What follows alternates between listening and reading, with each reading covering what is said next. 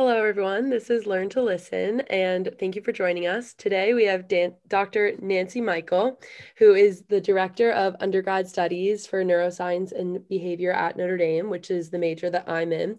And she also is one of the professors for the Neuroscience Lab. So, thank you, Dr. Michaels, for being here and welcome. Thank you so much for having me. Um, so today, because of your advisory role for a lot of students, and especially being a senior myself, I thought it would be great to kind of dive in and to see what advice you've given students across the years for this transition between undergrad and you know real life now. Um, so one of the best things you ever told me when I was meeting with you about um, seeing if I wanted to go to med school or grad school immediately after undergrad was to kind of postpone and really figure out if it was something that I wanted to do. Um, and that for me was really valuable because I feel like there is kind of this unspoken push to have to go right into schooling mm-hmm. um, after undergrad. And so I'm just curious, where did you kind of like find um, that advice like in your own life and throughout the years of advising students? Yeah um where did I, I mean sure i mean definitely was definitely was um informed by my own life right? Because because i had um many years of just kind of trying to figure stuff out after undergrad. Um and i and i know at this point right well while it was I don't know, unsettling. Like I don't know what the right word is, right? But but yeah, like most of my friends were going on to graduate school or medical school or pharmacy school, right? You know what I mean? Some kind of professional, um, some kind of professional post grad something. Um, I just didn't know what I wanted to do, right? So I, I still took the exam, like the GRE, and I was thinking about going to graduate school, um, but I couldn't write anything down right? Like you have to write like the letter of intent or the statement of purpose and like like i didn't have any i didn't have any purpose. I didn't have anything to say like like why should you accept me into your graduate program?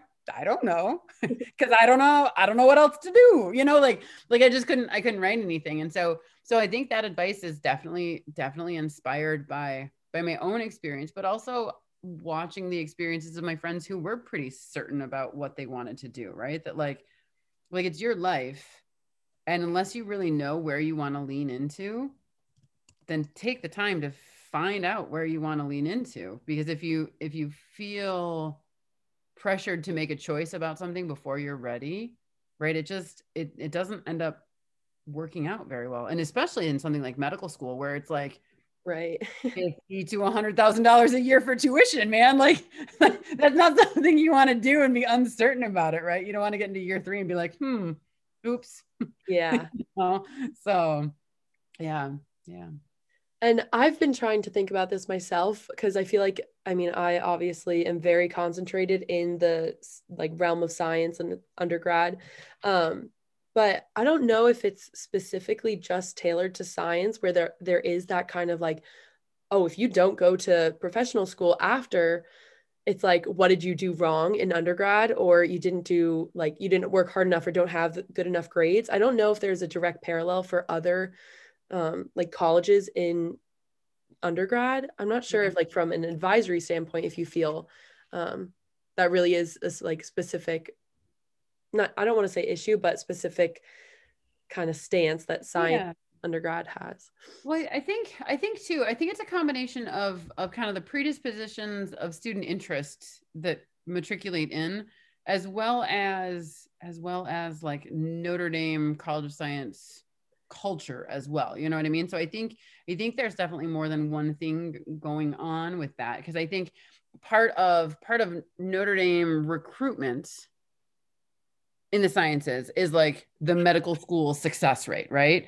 right? So so like we definitely select for an admissions process or or students who are interested in going to different undergraduate programs will opt into Notre Dame given their medical school success rate. Um, and so I think that those all these kinds of things they just kind of snowball. Um, yeah, because they I was I was and and then and then also too especially in the sciences right? Like like from a neuroscience perspective we can only make decisions about things that we know about right? So students that like the sciences like what kind of careers are available in the sciences? Med school. Right yeah. Graduate school yeah.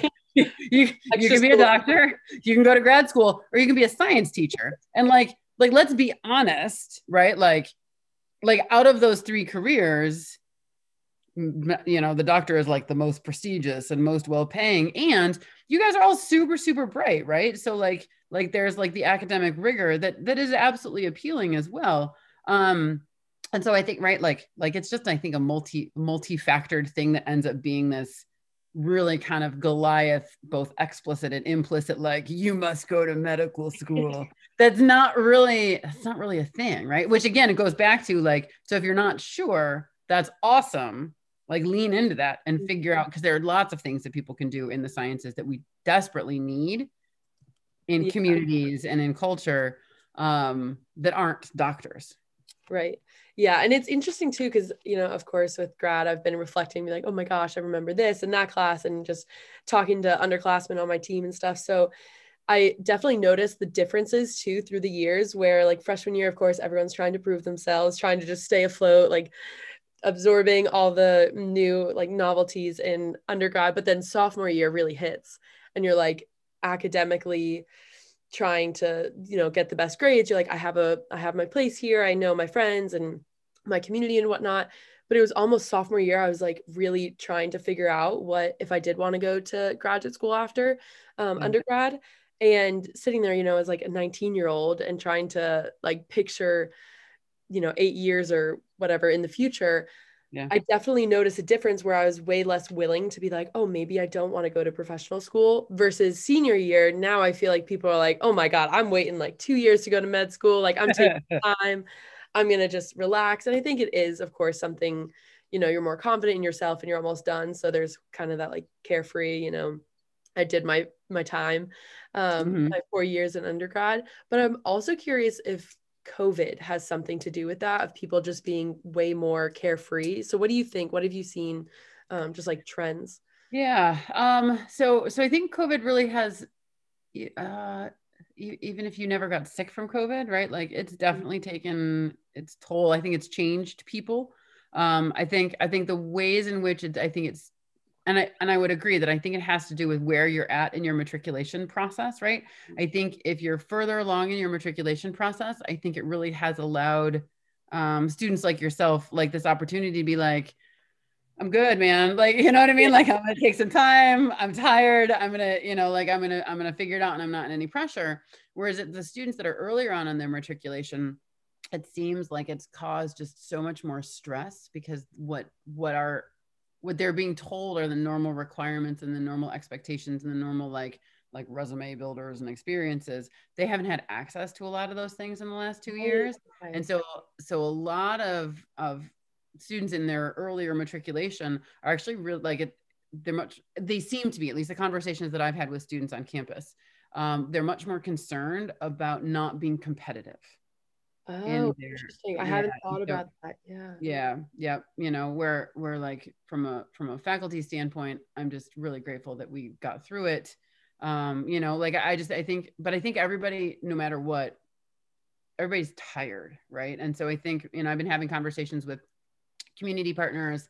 Um, and I have one kind of, kind of collaborator down at uh, the health department too, just in terms of like, like this last year and a half has impacted everybody so differently, right? Mm-hmm. Um, and and they're we can't just we can't just have mask orders expire and expect that everything is healed right like and expect that everything is fine and so like like what are the what are the intentional steps right to like kind of recover recover from this remarkable immense exhaustion and also kind of like alleviate fears of not being able to do the normal stuff.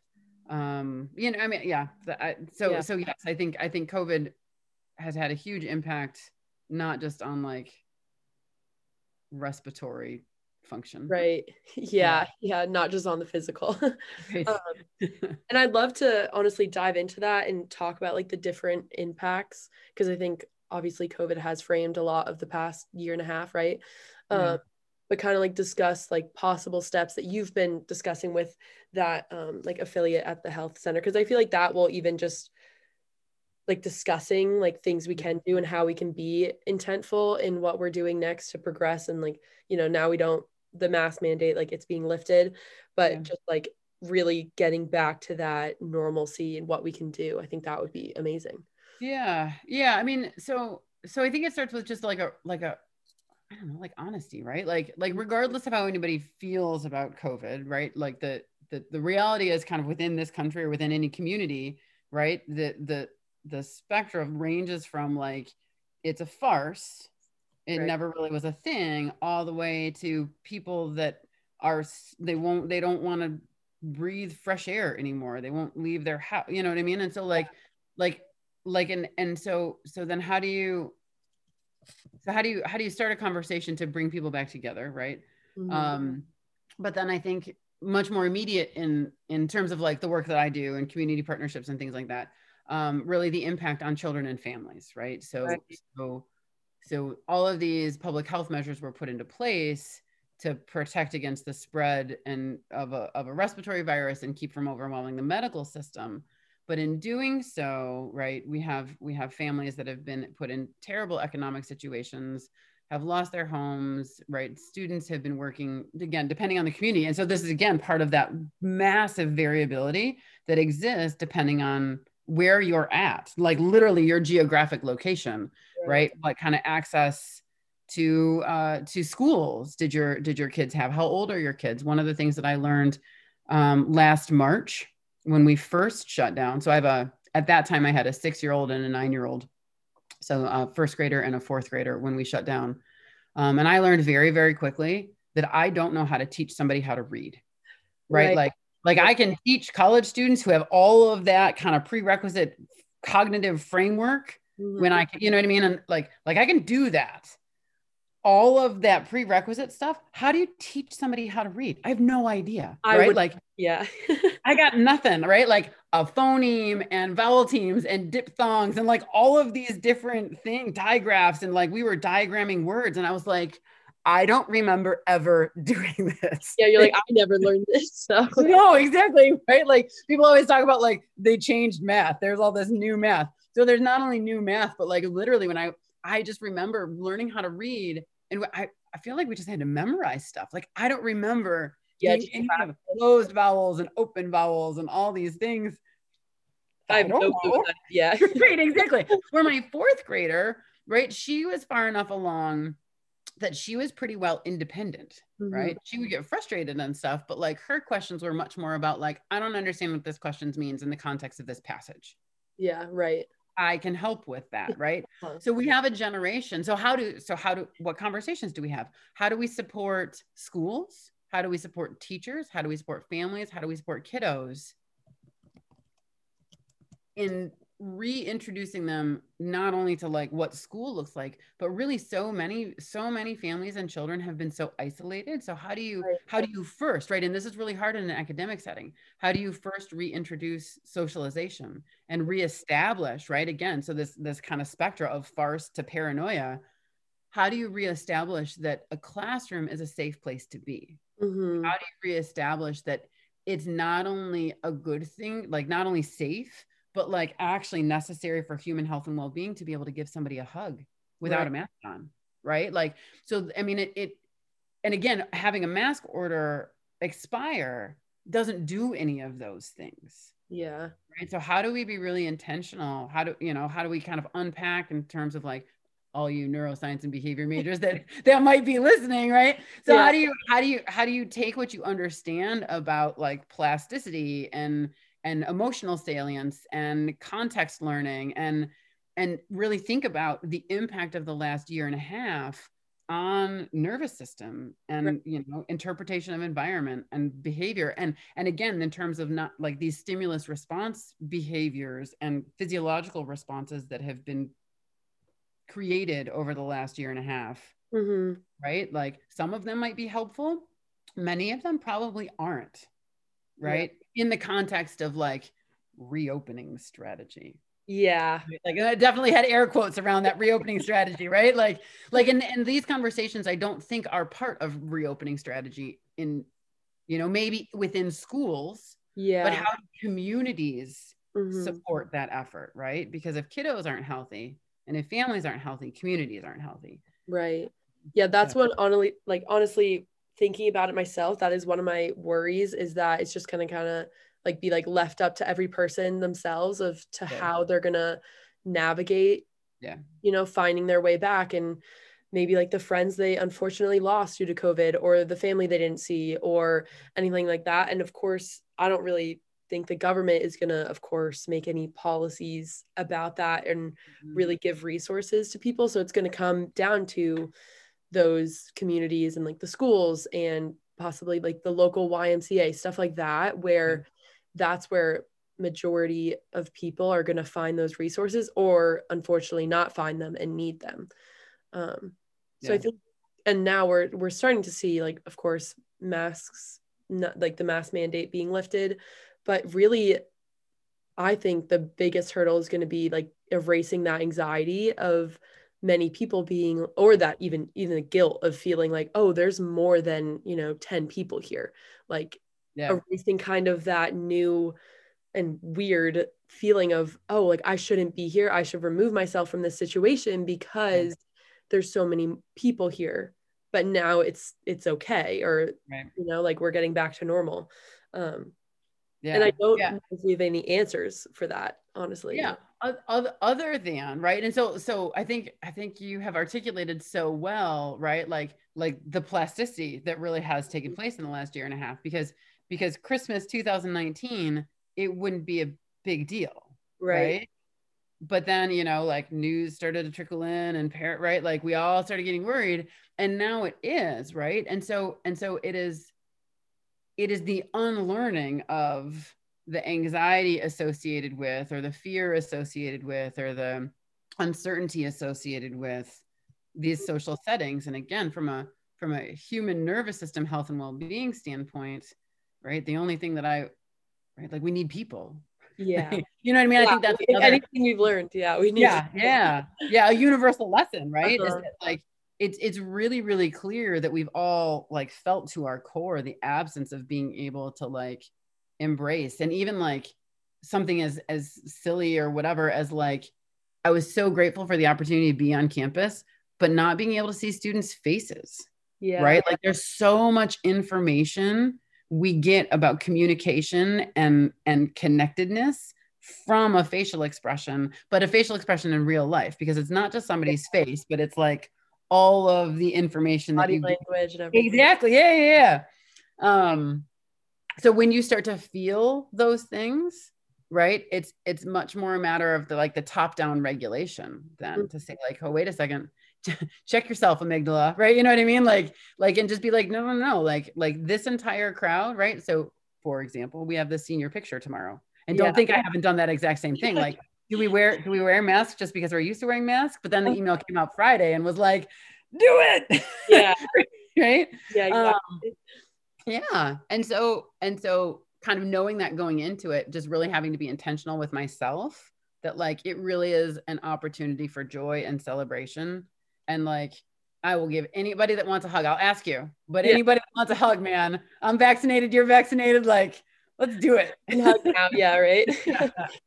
um, yeah. And I think I like the best thing I found for myself and just friends is definitely catching myself in the moment of being like, oh, you know, like walking into a restaurant or being like surrounded by more students outside and without masks on it's like oh my gosh it's so weird like to finally see people yeah. without their masks on um and just like you know not to kind of like have to like sneak around like with like a picture be like oh take your mask off really quick and then put right. it back on you know like mm-hmm. everyone did it yeah you're just like mm-hmm. like rip it off hold it out yeah. of the picture for like a second and then okay everyone put it back on um and you know of course it's there's a little bit of like a joke in that but there's a lot behind you know just even taking that mask off um and i think a lot too like in as in addition to anxiety at least this is what i've talked to my friends about is guilt too that kind of surrounds covid mm-hmm. and you know how you navigate it whether it is like wherever you fall on that spectrum i think yeah.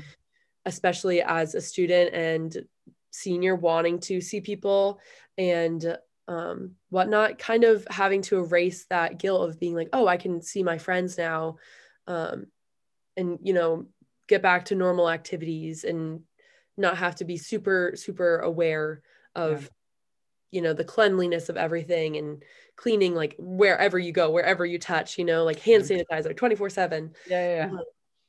so i'm curious from an, an advisor's point of view or even just like in the neuro um, community like what i guess how do we navigate the guilt aspect of that you know? Like it, it has to do with that neural plasticity but kind of like reframing reworking it um, so that hopefully it's a thing in the past. Yeah yeah i mean I, I i i don't know right? I mm-hmm. think that was we had um it was an informal gathering of under 25 people right? So, so, the senior leadership from this year and the senior leadership that will will step up mm-hmm. for for next year total of 12 yeah. For anybody right? Yeah you're um, like right i still have to that. Informal we were outside we ate outside. Anyway they they came they came down to the house and so one of the things that, that like we talked about with next year's class is that like like what do we what do we even do mm-hmm. right so so just to kind of a little bit more context we no longer have students. So in historically right our senior class would offer peer advising to the sophomore class for abroad studies. Right we don't have that anymore right? Like nobody's been abroad. Yeah. Um we our our rising juniors have never been on campus it's crazy. for academic year without being impacted right? Yeah. so our rising seniors are the only class that that has been on campus in like the before times yeah. right?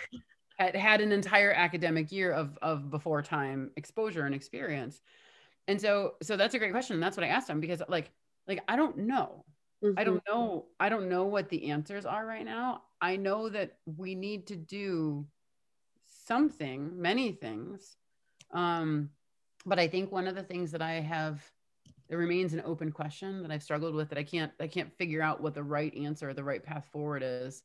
Um, is is this whole like kind of mentorship, trusting relationship thing anyway, right? Like, yeah, like how do you how do you right? Because Notre Dame has such a, a powerful culture of academic excellence. And mm-hmm. so much of what we talk about is around academic excellence and providing opportunities and everything. Um, but like, like, like we're talking about anxiety and guilt around socialization. Right? Yeah. So how do you, how do you almost do not really an about face because the academic stuff isn't going anywhere. Right. Mm-hmm. But like, how do you really shift expand on right what the what the major provides to really try to address in earnest and with humility like the real issues of mental health that exist so prevalently yeah. on campus right? Because because even even in the before times right? Like like it's no secret that that anxiety and depression and substance use are issues on campus right? Like yeah those are issues on campus. Mm-hmm. Um, issues for our our students, probably issues for our right, like issues for people, um, and then just just kind of kind of redoubled with all of the all of the additional stressors of the last year and a half. Right. Um, that's a long way to say that that I don't really know, right? Like I'm trying to figure it out, right? So if anybody listening has ideas, right? Yeah. Like like quite seriously, like like I just I'm not I'm not really sure. I'm not really sure because mm-hmm. they don't know what people are going to need other than needs are greater right yeah and i think yeah i think covid one of the things that i've seen is just like a greater i mean in some aspects right but just a greater increase in empathy for those who did struggle with me- mental health before mm-hmm. the pandemic because mm-hmm. i think now everyone feeling that like sol- solitude and not being not having that freedom to you know go see the people they need to see, like their support system. Yeah. yeah. I think now a lot more people have sympathy and maybe even had some mental health struggles through the pandemic that they're now gonna, um, you know, probably experience until we can figure out the right resources for people to get rid of that, like all the emotions surrounding socialization now. Um, and I think in one way it's been a bonding experience almost for i know especially like the senior class everyone now with just kind of leaving is like there isn't any more room for that drama or anything that happens you know mm-hmm. when you're younger um, but everyone's just like so much more willing to you know talk to everyone meet people like whenever they can it's like you're kind of just grasping at any opportunity because there is that sense of missing out yeah. like having you know a year and a half of normalcy just kind of taken away um and i think it'll be interesting especially it's great timing of course with graduation coming up and the mask mandate being lifted and now people 90% of our undergrad is vaccinated so mm-hmm. i'm super proud of our community for doing that but yeah, i was yeah, unsure um, if it would actually happen but of course now i know people are saying oh we have senior week and we can do our senior social and that's so great but i just i know that more often than not there's going to be a lot of classmates and a lot of people in our community that are super stressed because yeah. now even if you have gotten over the anxious part or the guilty part about being with more people, there's still that, oh my God, like that overwhelming fear that you're now awkward because you haven't seen these people for so yeah. long. Yeah. Right. So everyone's like, oh my gosh, it's like a reunion, even though I've been like in this community, probably living right next door to them, but I just haven't seen them. And a lot of that too is attributed to moving off campus and not seeing people just in and around walking and at the dining halls and stuff like that. But I think that's also a very interesting nuance where, you know, maybe you'll get over those like more internal feelings and emotions. And then you also have to get over like the um the like worry that you yourself you're like oh my gosh everyone's thinking i'm like being so weird or silent or whatever but really uh-huh. everyone the irony in it is everyone is like oh my gosh what am i like what am i even talking about you know mm-hmm. um so i think that that's going to be also another kind of hurdle um, yeah so I have, a, I have a question for you related to that then uh-huh. like this is this is a running joke that i have with myself yeah. So when people ask you the question, like, you know, when you're walking on campus, hey, how's it mm-hmm. going? Good. How are you? Good. Right. In a matter of like two seconds when you're walking back and like past, right? Right. Clearly, like I always am like, well, that just tells people that you don't actually really care. Right. So it's like this really, really strong cultural thing that implicitly says, like, I don't really want to hear what you have to say because I clearly don't have the time to listen. Uh-huh. So my question, given that, do you think people will be honest then or do you think it'll just like you know what i mean? Like do we have a choice? Do we have a choice to be like okay when somebody asks me how i'm doing then i have the opportunity to be like you know what mariah? I'm really tired. I have never felt so burnt out in my entire lifetime. And the moment commencement is done i'm going to come home and i'm going to stare out into my backyard for like three days. I right? yeah, no, that's a really good question, honestly. And I know it'll definitely, I think what will change people's answers or what they'll do is definitely their temperament because mm-hmm. myself i very much am like op- like optimistic optimistic and want to hear people. So usually i'll be like oh my gosh no tell me the honest answer right? Like i want to hear like you're tired and you're gonna go go home after um the week of grad and just sit and do nothing. Totally understand that. Um but i know my response personally will probably be like oh my god i'm just so excited to see you. I'm just gonna like my immediate response even if i am tired i'm just gonna like oh my god i'm so good. This is what i've been up to. And i usually tend towards the positive things before uh-huh. the negative things um so i think that will be my response. I think people are way more um curious about what everyone is doing just because of the fact that we are leaving. Mm-hmm. so like uh you know i can't even keep up with instagram updates and stuff like that but like find and like linkedin too like oh my gosh, this person got this job and they're doing this after grad, they're doing, you know, this service trip or they're going to this school doing research, whatever it is. So when I see someone, I'm like, oh my gosh, I actually like want to know what are you going to be doing for the next, yeah. you know, however many um, months. But I think it will be people are going to be probably trending towards just being like, oh my God, I'm so good. How are you? I'm so excited for graduation. Like, uh-huh. you know, because I think that's what they think they're probably supposed to say too. Um, but I feel like people at especially the more senior events will probably just be so happy and you know mm-hmm. um, grateful that we're having just something. Yeah. but people are probably gonna just kind of ride off of that high energy, you know. Yeah. But it'll be it'll be interesting for sure. Um, and super fun. I'm really excited. So that's good. Yeah, it'll be great. Mm-hmm. Um, I'd love to kind of circle back to because we've been talking a lot about undergrad and students, especially. But what have you seen trends across like the South Bend community um, with the impacts of COVID. And I'm also curious if, you know, we think a lot of research is going to come out about trends within the pandemic. Um, yeah. Yeah. So, so I think, I mean, I'll answer the first one second second part first like, like so so yes clearly right? There, there's there's going to be research there's going to be data there's going to right?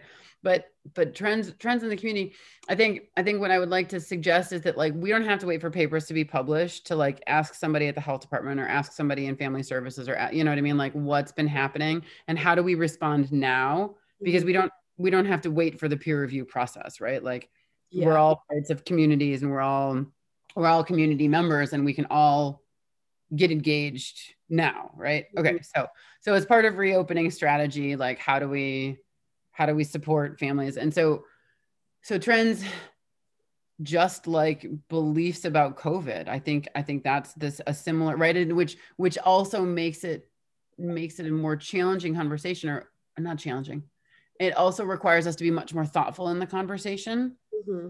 um, because there's going to be just as much diversity of experience in terms of how your you and your family weathered the last year and a half as there is beliefs about what coronavirus is anyway right? So mm-hmm.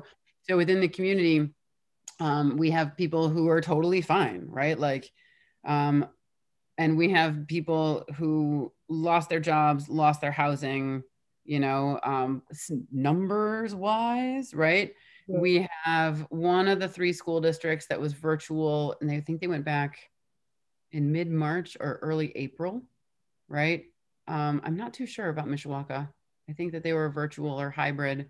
Um, and Penn, um, I know the most that's where my kids go, so I know the most most about what happened in Penn. Uh, they were virtual for the first month, and then at the, the elementary school, Penn Elementary, the, at the elementary school level, right? My kids were able to be in person since middle of September the junior high was you know they would switch days like so they'd have half the students right. on school one day the next you know back and forth so only a couple of days a week.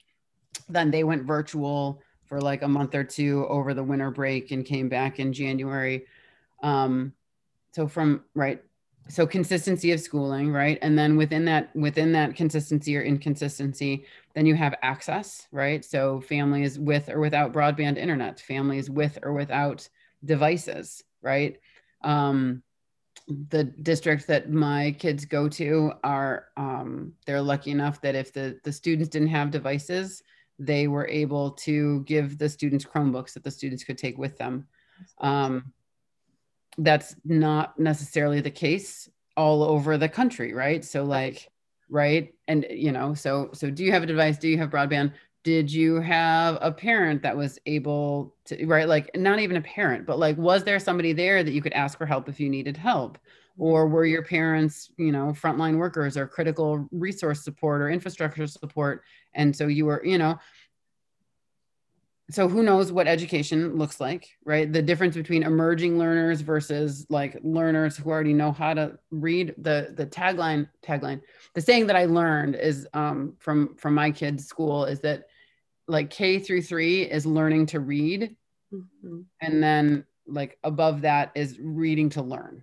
Right. Oh, so like that's a, that's a really giant difference in, mm-hmm. in framework. And so, so again, like joke I made earlier, I don't know how to teach somebody how to read. Right. Yeah. So there's a generation of kids that that may or may not have had somebody at home with them that knows how to teach somebody to read. Yeah. Right. Like, oops, and then right adolescence what do adolescents need right? There's social salience shifts that occur during adolescence that are necessary mm-hmm. neurobiologically and so we have we have teenagers who have been complete incredibly so right? So i worry the most for our teenagers yeah um, isolation and the impact of like depression and anxiety and substance use kinds of things. Um, i know i know three people who have taken their own life and right like they didn't die of covid but they they died of a side effect of of social isolation of you know um, i know statistically speaking uh, domestic violence skyrocketed um, in this community. Uh, substance use and suicidal ideation calls have have gone and treatments and calls have gone gone up. Um, right? We've seen a lot more violence in the community which can be kind of traced back to like like economic instability kinds of things right? Like we can yeah. say like yes gun violence and and i'm not condoning gun violence but like like if you look at economic opportunity and access and right like all of the stability factors mm-hmm. um those have just been kind of upended. Um so again really long answer. We can wait for papers to be published about the impact of covid but like just ask somebody. Yeah we're seeing it. Right yeah like like like it's clear that it that it's that it's had had an impact right like well beyond a respiratory virus mm-hmm. and so and so what conversations are necessary how do you use your skills to engage wherever you go right after you you know right. wherever you go how do you use your skills to engage in your community where you're at just to kind of like help and support and elevate and listen and you know i mean i can especially I'm super biased about neuroscience, but like like understanding that neuroplasticity is a thing and that fear and isolation have real impacts on not only brain and behavior but also like the medical physiology right? That's why social determinants are really social correlates right? It's because all this environmental stuff and stress dose shifts physiology right? And it, and again it's not determinate at all. It's correlative and one of the best ways that we can help heal is by showing up in earnest for other people right like mm-hmm. so yeah i think a, like a more we were talking about earlier like even just policies or things we can do to be intentful and i think a proactive approach much rather um yeah rather than a reactive approach yeah. is i think something as a nation we need and honestly globally we need because like you said there's depending on what age you've like what age group you've been in while COVID has hit. There's just so much variability in what you need. You know, some of it's educational, some of it's social, some of it's economic. So it's like it's it's such a huge monster to tackle, honestly. And I'm I'm expecting to see schools, honestly, having to, especially with kids, having to be the barrier or the um, accessibility point for all these students because you know say you have students who didn't learn how to read right but then some students did so even within these yeah. age groups there's so much variability let alone if you like look at you know first graders compared to sixth graders um, there's going to be differences obviously in their reading abilities but if you never have those building blocks now we have to go back yeah. you know and so it's yeah. going to slow the progress or change it um, so much to a point. So it's like every we need tailored, almost probably individual aspects of it, but that's going to overwhelm the school systems because yeah. right, like they're trying to deal with how to get everyone safe in the classroom yeah. right now, let alone trying to have all these additional resources um, that you know underprivileged communities will not be getting and those are probably the communities that need them the most yeah. Um, and I think yeah. that's one of the most tragic aspects of the pandemic, you know? Yeah, absolutely. And I and I think I think it really um I think we as a as a society or as a culture often uh, turn to the public education system mm-hmm. as like the the way to fix everything right. and what we blame also for the way that right like and and my my hope is is that is that yes yeah, so so public education i think is the the greatest point of access right mm-hmm. that right like what an incredible experiment of education that this country has done and like i'm not saying that it's perfect but it is it is this amazing incredible promise to children at large right yeah. um but we as community members and as caregivers can't abnegate our responsibility in care because of the, the public education system is there right? And i think that's often what we do. Um, it's, it's not the school's job to fix it right? It's our job to support our kids and our job to support our communities and our job to support our schools and our teachers because they really they really are like the heroes in all of this right? With i mean like teachers are amazing. Like k-12 early childhood teachers oh my gosh oh my gosh right? Like they have the most important jobs mm-hmm. in the country arguably right? Like because because without without access to kind of a, a loving place to go to learn right? And and most yeah. And again like i don't know i just i just think te- teachers get so much flack and are blamed for so much. But man, they, I just think like now is the time for like everybody, whether or not you have kids in the district, whatever district you live in, just be like, okay, how can I help, man? Like, yeah. what do you need me to do? I can be a classroom volunteer. I can come in and read with kids. Like, what do you need, and how how can I help? Yeah, I'm hoping you know all the parents and the siblings who are trying to help teach their younger, um, you know, their younglings. Now they probably have much more appreciation for teachers. Heck um, yeah. and even I was babysitting as well. And I was like, oh my gosh, I should be able to teach, you know, this simple math, but the things they're saying, it's just, I'm like, oh my gosh, it's so foreign to me now. Yeah. Um, yeah, because you assume, right? Again, like, like I think so much of the time when we think about teaching, we assume all of the like the similar framework that we have, right? So, like, I would use the words that make sense in my world, but like that doesn't work with a five year old yeah. or a seven year old, or you know, like yeah yeah it's it's amazing it's amazing that you can you can teach somebody all of those abstract things that need to exist in synaptic architecture to be able to understand what a number is in the first place and that it represents a value and then you can manipulate that yeah like we, you know, it never even occurred to me that you have to do just like, oh my gosh, you have to do what now? you mean you can't yeah. just add? uh-huh. And like in simple terms too, you know. Mm-hmm. Mm-hmm. No. Yeah. So that's honestly, that's a great, um, if like people are looking of how to be intentful and help communities res- like be um, restored is to mm-hmm. volunteer time in schools. Um, yeah. Because I think that will alleviate hopefully some of the stress. Yeah. I think schools are going to be feeling or already are feeling. Yeah yeah or or community centers or big brothers big sisters or yeah. boys and girls club you know like like there are so many there are so many ways or there uh, yeah there there's so many, and and everybody everybody has a skill right? Like i remember sitting in um it was like a community i don't know what it would be community capacity building meeting at one point in time um, where this woman um, from the ace interface named laura porter was giving a talk about community capacity building right? And so they had these brainstorming sessions. Um, and then there was this woman she told the story of this woman who was a, a, retired an older retired woman who you know completed high school didn't have a college and was just she's like i really want to be able to do something but but like in her mind she was like but i don't i don't have anything mm-hmm. right? Like in her mind she didn't have any skills to offer right? And like so meeting goes on and whatever whatever. And at some point later on the woman stand up she's like i've got it okay, right? She's the grandparents to go right? And and so in unpacking what that idea was right? And it made me cry because as somebody who's transplanted to this area we don't have we don't have family we don't have right? Like the only people that i know here are also other working professionals that also struggle with daycare and sick kids and you know we don't have we don't have the support network in place for that.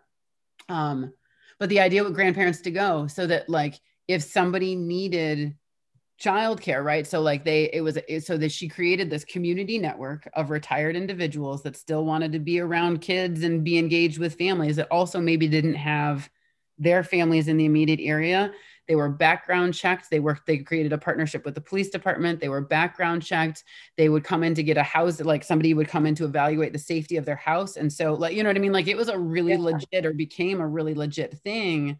And it was just because she want like I'm gonna cry again. Like I cry every time I think about it. Like just because she wanted help, right? And she had an idea, and the and there was enough communication that existed and a collaborative spirit in that community that allowed it to become a reality, right? Right. Um, you know, because like I think that's I think that's what so many caregivers um, struggle with so much is that they just when they're not able to take care of the people that they love, you just you just want to know that they will be loved mm-hmm. by whomever they are being cared for you know like i don't know.